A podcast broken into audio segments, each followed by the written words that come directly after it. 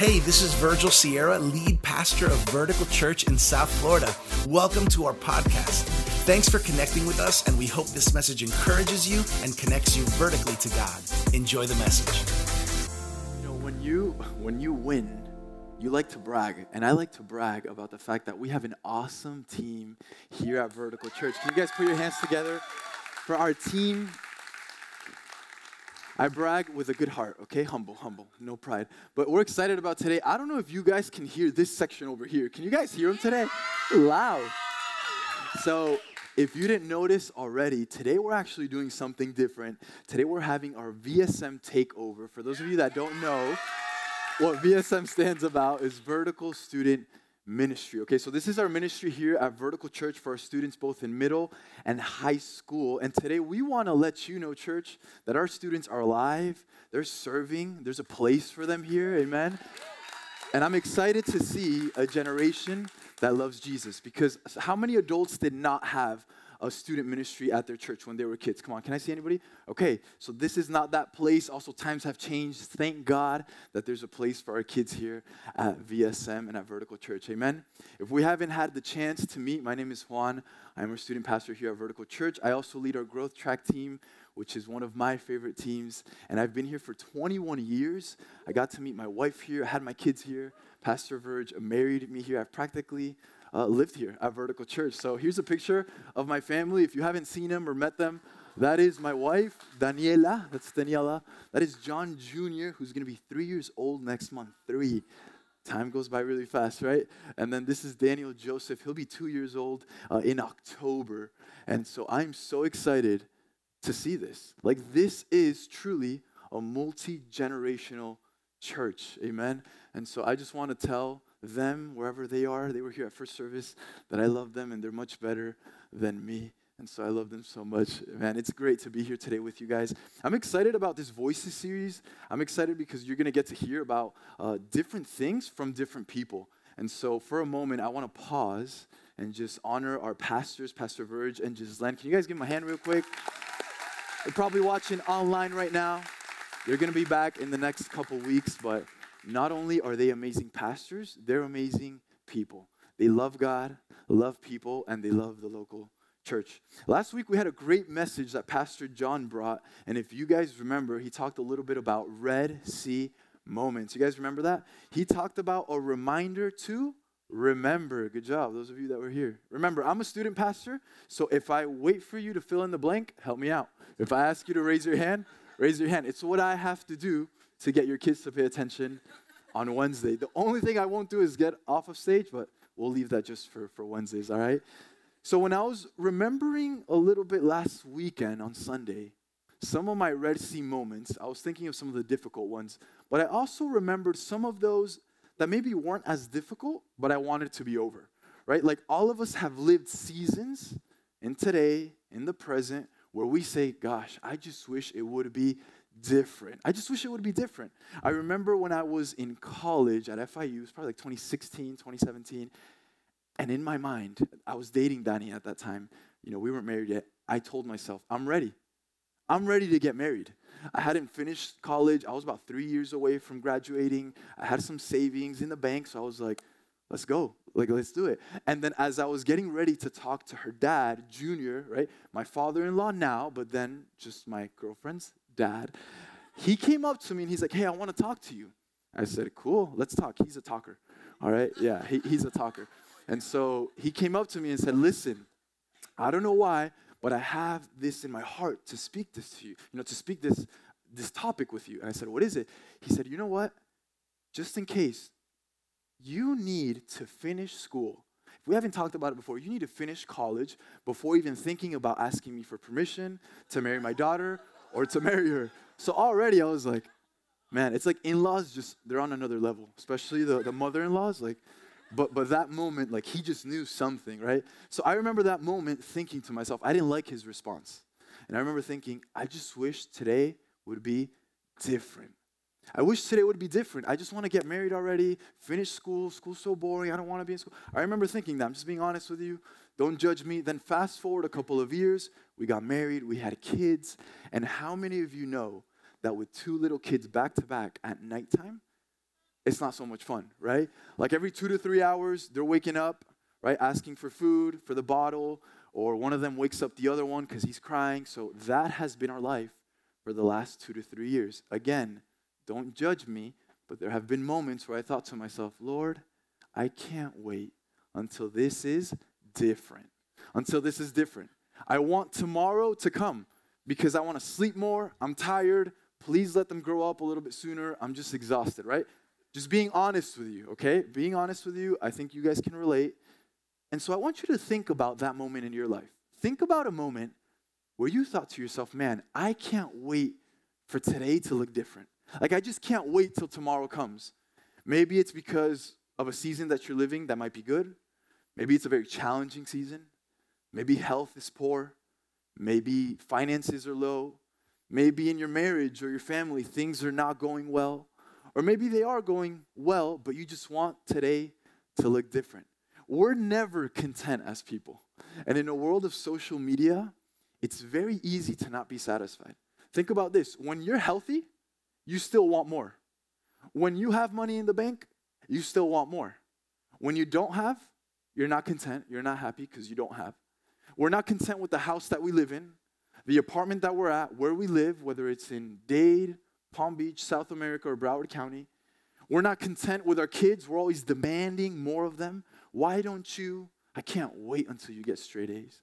I can't wait to. I mean, this is how we speak, right? I can't wait until that happens in my life because then I will be happy. Then I will be satisfied. Then I will be content.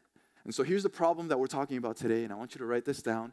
One of our house rules, come on, VSM, don't leave me hanging, is that we are no takers. Thank God they didn't leave me hanging. So take out your notebooks, take out your phones. This is the problem we're going to be talking about today. Your desire for a different tomorrow will never satisfy your needs for today. I need you to accept that today. Accept it.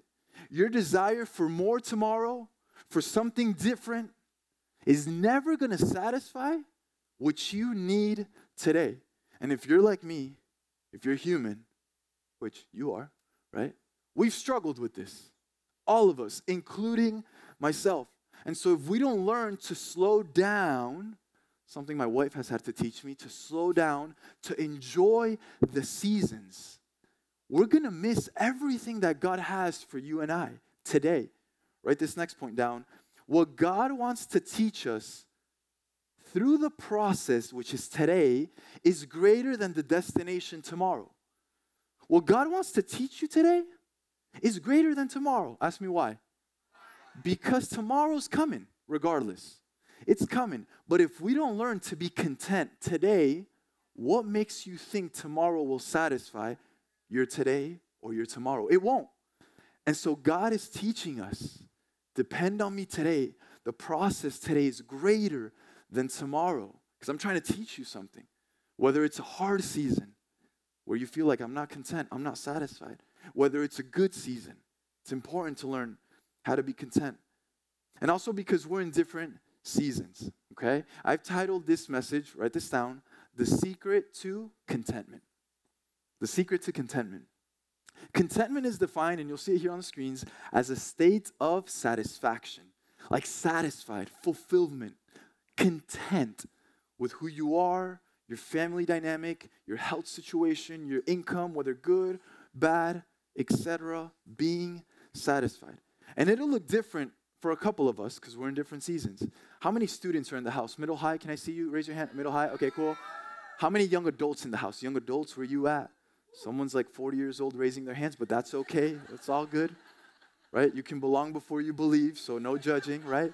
All right. How many parents in the house? Parents, parents with kids? All right. Uh, anybody with already grandbabies? Come on, that's like gold years, okay? Anybody retired living their best life already? Come on, any retirees in the house? Awesome. Yeah, that's good. Okay, you saw, oh, let me ask this next one. How many single people in the house? Come on. Okay, you saw how the amens there were, the amens were a lot lower there, right? Here's why. Because depending on the season that we're in, we attribute contentment a lot towards that. And one of the biggest one that our culture pushes is until you have a wife, until you have a husband, until you're in a relationship, you're not full. Can't be content. can't be satisfied. Do you see that? When I asked, few people said amen. And so I don't want you to be like me when I was dating Danny. That God was trying to teach me some great things before getting married, even as a single man, because when tomorrow comes, because it will, you need to be prepared to be content with tomorrow. So, with that being said, are you guys ready if we pray? Let's just ask God to speak to us tonight because He has a word for you today. Amen. Lord, thank you so much for this time. Thank you, Jesus, for this church. Thank you, God, for vertical, for this family. Thank you, God, because you're a multi generational God. And today we see it as we serve you across the board, from young students to adults, young adults, and elders, Lord. We love you so much. I thank you because today you're speaking. I get out of the way physically, emotionally, and spiritually for you to talk today in Jesus' name. Amen. So I have separated this message into two parts. Two parts that are going to help us with the secret to contentment, all right? And the the Paul, let me rewind that. The story of Paul is the life that we're going to be studying today. Paul is actually one of the greatest people that we see in the Bible. One of the greatest leaders who did not live such a pleasant life. I would say outside of Jesus, he probably lived one of the hardest lives known to man. So I believe that the secret to being content is in Paul's life. Let's go to Acts 9. Come on, take out your Bibles, take out your phones. Chapter 9, verses 1 to 6, verse 10. And we're also going to be looking at verse 15 to 19. So before Paul's name was Paul, you guys remember what his name was? Saul. That's right. Actually, Christ was able to change his name later on in Acts. So while you're seeing in the text Saul, we're talking about who we know now to be Paul. Verse 1 Meanwhile, Saul was still breathing out murderous threats against the Lord's disciples. He went to the high priest and asked him for letters to the synagogues in Damascus, so that if he found any there who belonged to the way, capital W, speaking about Jesus, whether men or women, he might take them as prisoners to Jerusalem. As he neared Damascus on his journey, suddenly a light from heaven flashed around him. He fell to the ground and heard a voice say to him, Say it with me Saul, Saul, why do you persecute me? Okay, that was weak. Let's do that again. Ready? One, two, three. Saul, Saul, why do you persecute me? Who are you, Lord? Saul asked. I am Jesus, whom you are persecuting. He replied, Now get up and go into the city, and you will be told what you must do. In Damascus, there, verse 10, a disciple named Ananias, the Lord called to him in a vision, Ananias! Yes, Lord, he answered. Verse, verse 15, but the Lord said to Ananias, Go, this man is my chosen instrument to proclaim my name to the Gentiles, the kings, and to the people of Israel. I will show him how much he must suffer for my name. Verse 17, then Ananias went to the house and entered it. Placing his hands on Saul, he said, Brother Saul, the Lord Jesus, who appeared to you on the road as you were coming here, has sent me so that you may see and be filled with the Holy Spirit. Verse 18 Immediately something like scales fell from Saul's eyes, and he could see again. He got up and was baptized, and after taking some food, he regained his strength. So, summary we know that today, Paul, who then was Saul, hated Christians would actually kill and persecute Christians. So much so that he would try to have proof to throw people in jail, kill them, persecute them. But then he has an encounter with God. He knocks him off his horse. He is blind for a couple of days. And Ananias comes to him, places his hand on him. Paul then gets baptized, is able to see again, and starts living for Jesus. If you don't know how important Paul has been to the local church to the global C church, he's been extremely important. Okay, Paul wrote 13 out of the 27 books of the New Testament. Some of the math geeks are like, okay, what's percentage wise? 48%. So almost half of the New Testament was written by this guy who used to kill Christians. Think about that. I, I love just that story there of redemption, how God can turn things around. And so, this is what we're going to do for a moment. Right now, I want to study Paul's life. Because you might think, wow, well, if Paul did all that, he wrote 13 books, would start churches left and right, had so many disciples, he must have lived a great life. Eh, wrong. He lived a very challenging, painful, and excruciating, excuse me, excruciating life. So take a look at this 2 Corinthians 11 23 to 28. This is Paul speaking, and he's going to be speaking here regarding all the difficulties he went through. Check this out. Are they servants of Christ? Verse 23. And then he goes on to say, I am out of my mind to talk like this. I am more. I have worked much harder, been in prison more frequently, been flogged more severely, and been exposed to death again and again. Five times I received from the Jews the 40 lashes minus one. And it's not talking about eyebrow lashes, girls. It's talking about lashes literally with a whip, 40 lashes minus one. Three times I was beaten with rods from my fellow Jews. In danger from the Gentiles, excuse me, verse 25. Three times I was beaten with rods. Once I was pelted with stones. Three times I was shipwrecked. I spent a night and day in the open sea. I have been constantly on the move, been in danger from rivers, bandits, and dangers from my fellow Jews, from the Gentiles, and danger in the city, danger in the country, danger at sea, and danger from false believers. Verse 27 I have labored and toiled, which means work, and often gone without sleep. I have known hunger and thirst, and have gone without food. I have been cold and naked. Besides everything else, I face the daily pressure of my concern for all the churches. Do you guys hear his life? It's difficult. And the last portion, he says, I'm concerned about the church. That's the last thing I'd be concerned about. My wife would tell you, I don't think she's here because she already left, kids, you know, nap time. Once I start getting hungry, like I start losing it, me personally. And, and the church kind of laughs, you know, at me about this. It's just true. I need food to function. Maybe you relate.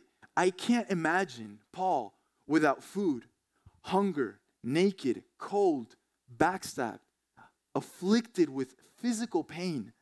Can you imagine that for a moment? This is not a made up story. This is true life that happened. And we have manuscripts to back it up.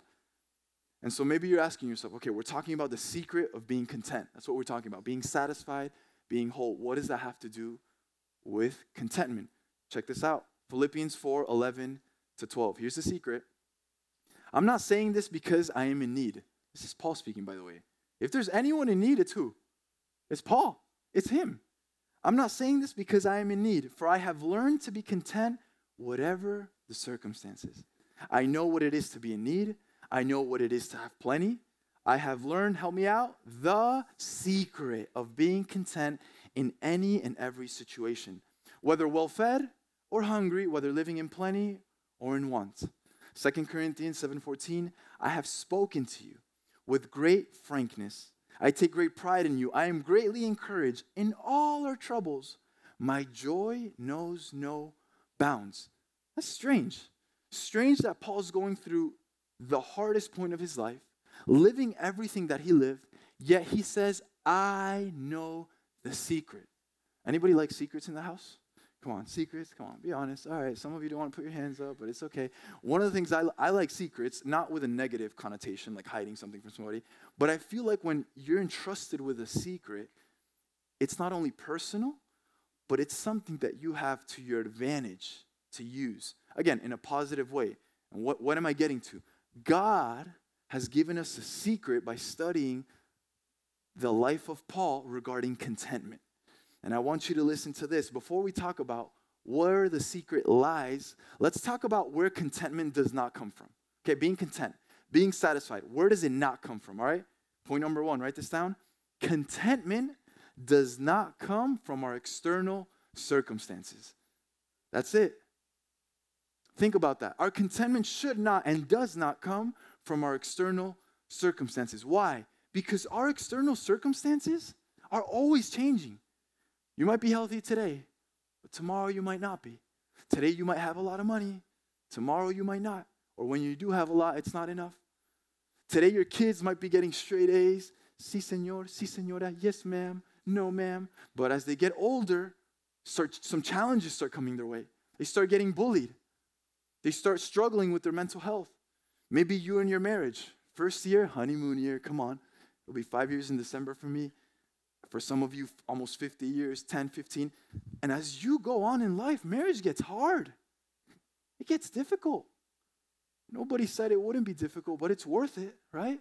And so life starts changing where we have placed our contentment with what's happening, ex- happening externally. And that's a lie from the enemy, that's a lie from the world, because we should not place our contentment in our external circumstances. Check out 1 John 2:17. Here's a good key. The world and its desires pass away, but whoever does the will of God lives forever. Here John is letting us know, hey, everything of this world passes away. That car that you really want, that position, that amount of money that you wish to have, that relationship that you just can't wait and you keep on jumping from relationship to everything that you want, it's going to pass away. I'm not saying these things are bad, but at the right time, we have to wait for the right time. James 1 2 to 4. Consider it pure joy, my brothers and sisters, whenever you face trials of many kinds, because you know that the testing of your faith produces perseverance. Let perseverance finish its work so that you may be mature and complete, not lacking in anything. Like Paul understood this. The most important thing is not the external, it's what Jesus has done. But many times we struggle placing our contentment with what's on the outside. You guys with me? All right, so we're talking about where contentment does not come from. We talked about it doesn't come from our external circumstances. Good job. And here's the second point contentment does not come from our own strength. This is a good one because depending on how you were raised, Hispanics, Latin America, Europe, United States, anywhere, honestly, we have been raised to live life alone, to think that we could do it on ourselves, that we don't need anybody. No, no, no. Don't cry, men. Don't cry. That's weak. No, no, no. You have to put, that's what uh, somebody told me. I'm not going to say who, somebody in my family. You got to put your chest forward for your whole family. Don't, don't ever let them know that you're struggling. You got to put your chest forward. Be strong for them. Do it on your own. You're the man, you're the head of the house.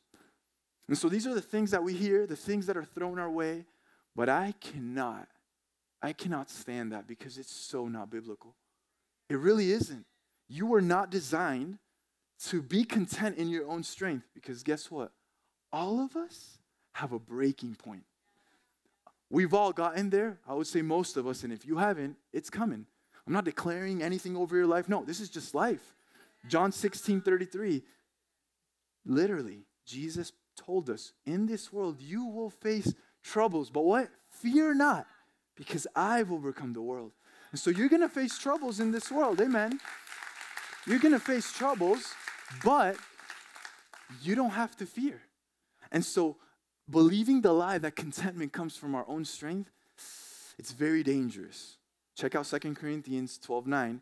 Man, Paul was on it. He knew something we didn't know. But he said to me, My grace is sufficient for you, for my power is made perfect in weakness. Therefore, I will boast all more gladly about my weaknesses, so that Christ's power may rest on me. Write down this point. Boasting in your weaknesses takes the pressure off of you and puts the pressure on God. And so, by you not boasting of your weaknesses, by you not acknowledging them, being honest about it, that you're weak, that you need help, guess what happens? God can't work in you. God can't place his strength in your life if you can't acknowledge your weaknesses. And so, no wonder we see families that are broken. We see people, men, women, kids, adults, students, because they've believed the lie that life is better alone, which is not true, because you were not designed to live life alone. And so today we're talking about the secret to being what? Content, to being content, because we all struggle with it. Matter of fact, this weekend you were struggling it, with it when you got in your car, saw some houses, thought about, oh, my paycheck isn't in yet. If only I had more. So let's talk about what the actual secret is. You ready for this? The secret to contentment, write this down gratitude for Jesus. That's it. I was expecting a few more amens. Let me say that again. The secret to contentment, gratitude for Jesus. That's it right there. If you can be grateful for Jesus, you got it. That's the key. That's what Paul understood that people in our life today don't understand. He was always being grateful. In his letters, in the verses that he wrote, he would always say, Thanks be to God. Thanks be to my brother who left me this, to my sister. Thank you, church. Thank you, God. We see this across the board throughout scriptures. I'll read you a couple. 1 Corinthians 15 57. But thanks be to God. He gives us the victory through our Lord Jesus Christ. 2 Corinthians 9 15. Thanks be to God for his indescribable gift. 1 Thessalonians 5 16 to 18. Rejoice always, pray continually, give thanks in all what? Circumstances. For this is God's will for you to be in Christ Jesus. So if you ask me, Juan, grateful for what? Why do I have to have, why do I have to have gratitude for Jesus? For what? For what he's done. Can I ask anybody saved today? Has anybody been saved by Jesus? Can I see? Okay, that's a reason to be grateful. The fact that God has saved you, the fact that He's forgiven you, the fact that He's made you new. And the ones that are clapping their hands, they know where God has taken them out from. If I could think about where God has taken me out from, wow, Lord.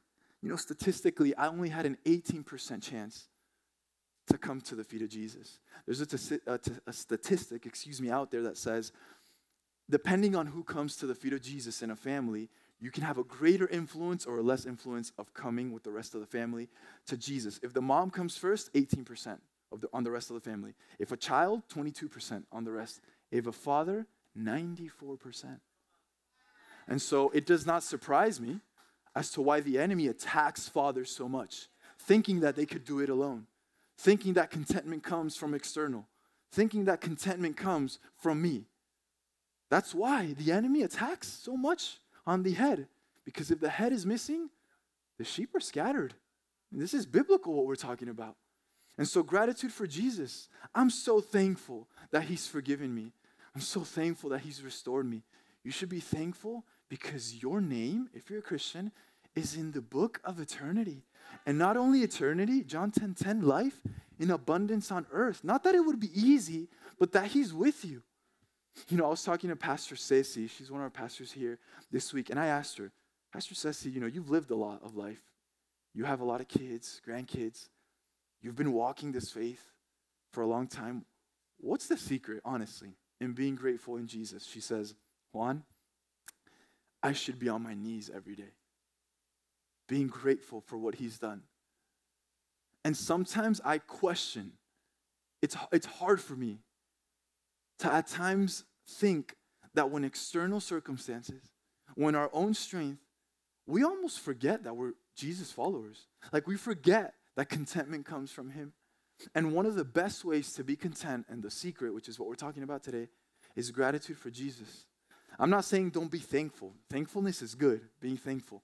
You know, when they serve you, that bandeja paisa, that good food, when they surprise you, right? Women with flowers, my wife loves flowers. Right? When they surprise you, you're thankful. But thankfulness, write this down, thankfulness is a reaction, okay? So I'm not saying don't be thankful for Jesus, that's a good thing, but I think many Christians stay stuck there. Oh, I'm so thankful for what he did. Yeah, but are you grateful? Do you have gratitude? The definition of gratitude, write this down. Gratitude is a chosen state of being. I'm grateful when things are good, when things are bad, because of what he did, because he's with me, he doesn't change. I'm still grateful. I'm not saying it's going to be a walk in the park, but my gratitude in Jesus helps me understand that contentment does not come from anything or anyone else. And you know, there's a story about a student here at VSM who recently went through something very difficult. And honestly, looking back, because it was very recent, I'm surprised to hear that he's still grateful for Jesus. Because if I was in his position, I can't imagine. And so instead of me telling you more about it today, I want to show you a video testimony that is going to help you with this concept of being grateful for Jesus. Take a look at this video. My name is Emmanuel. I was born in Colombia and I'm 14. I came to Vertical because my family used to come here a lot. Uh, and I really liked the the preaching and the way he like gave the word. Also loved the student ministry. The first time I came to VSM, I enjoyed it a lot because Pastor Juan, he he knew how to teach you with the stuff that's going on in your life. Also, like a lot, like people around you, they're really friendly. they welcome you. Also like that like the leaders, they come to you and they want to be your friend since the beginning.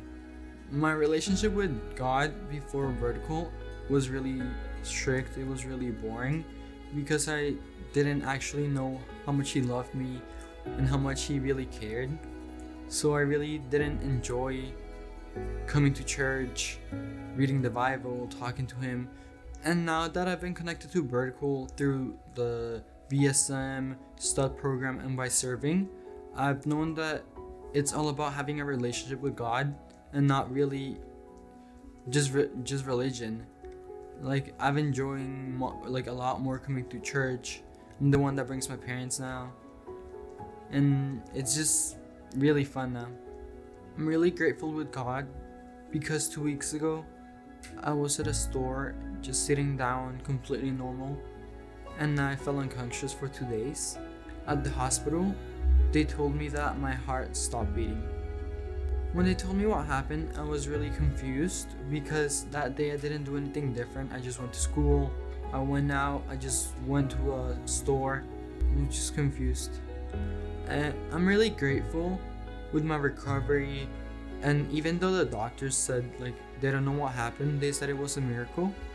I'm really happy because God has showed me His love through the people like my family, people at church. They have always been there for me. They have been praying for me.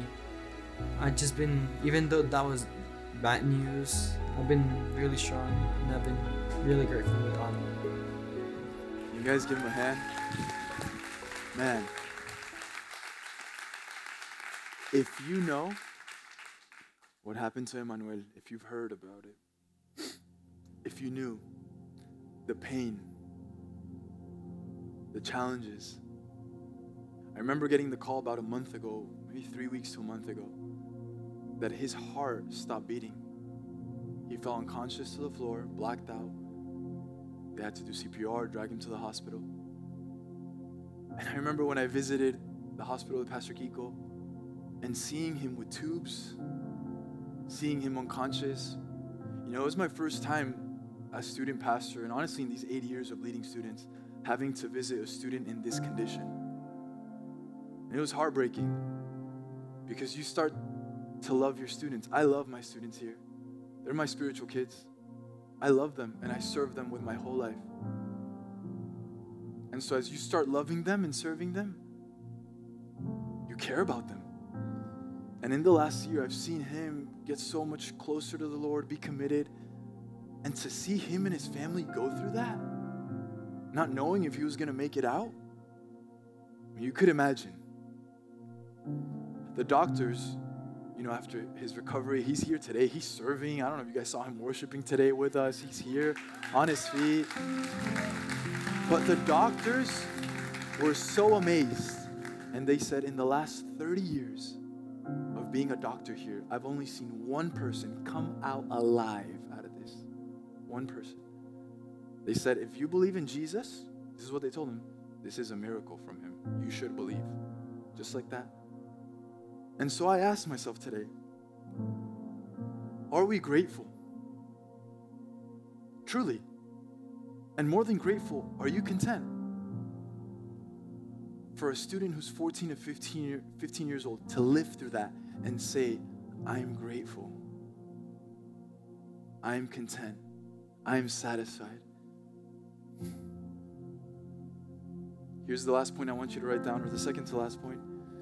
Here's the reason Jesus is the reason to be filled with gratitude for the past, present, and hope for the future. That's your reason today.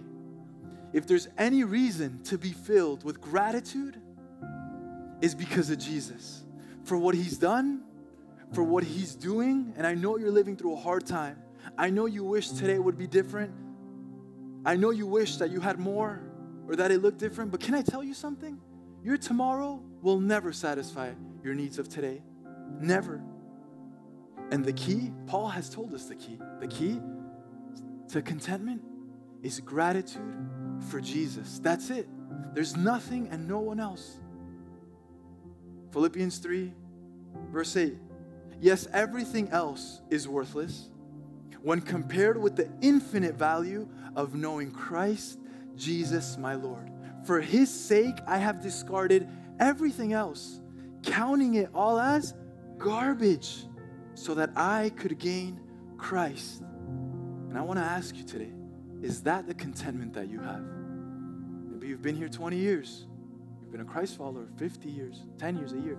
Is that your contentment?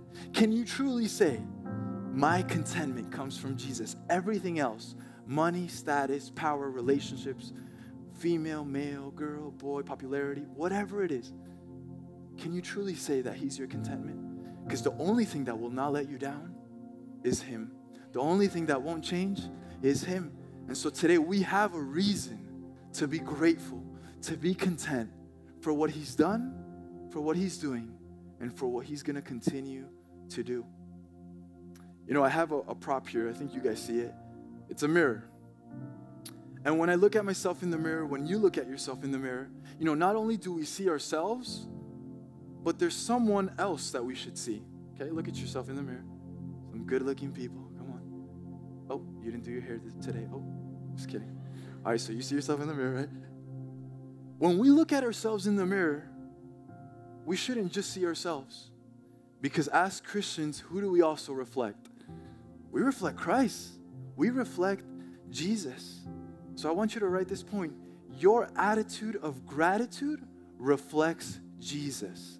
And I would even add a lack of gratitude towards Jesus neglects Jesus and his goodness. And so I'm standing here today to say, as you look at yourself in the mirror today and ask yourself, Am I content? Am I satisfied with my kids, my family, with my health, with what I'm going through, what I have, what I don't have, where I live, where I don't live? Am I satisfied? Remember that your attitude of gratitude reflects Jesus. And guess who's looking? Your kids are looking, your church family, your spouse, your family. There's no greater testimony than living life grateful for Jesus. If you can be grateful for Jesus, and that's the greatest testimony we could walk. Let our gratefulness show that everything else is worth garbage compared to knowing Jesus Christ. And so I want to ask you that question today before we pray. Are you truly content with your life? And I don't want to neglect the fact that a lot of us in here are going through very hard times. I've been through some hard times. I'm sure you have too. But can I tell you something? My gratitude for Jesus, just like yours for Jesus, that's what got us through. Amen. And if we, for any reason, aren't here today, aren't here today, in a moment, we'll be with Him tomorrow. So bow your heads one last time. Let me pray for you, Lord. Thank you, Jesus, for this time. Thank you, Lord, because we want our attitude of gratitude to reflect Jesus. We want to place our contentment in Him, in you, in nothing and no one else. We now understand that contentment does not come from the external circumstances. Contentment does not come from our own strength. Contentment comes for having gratitude in Jesus.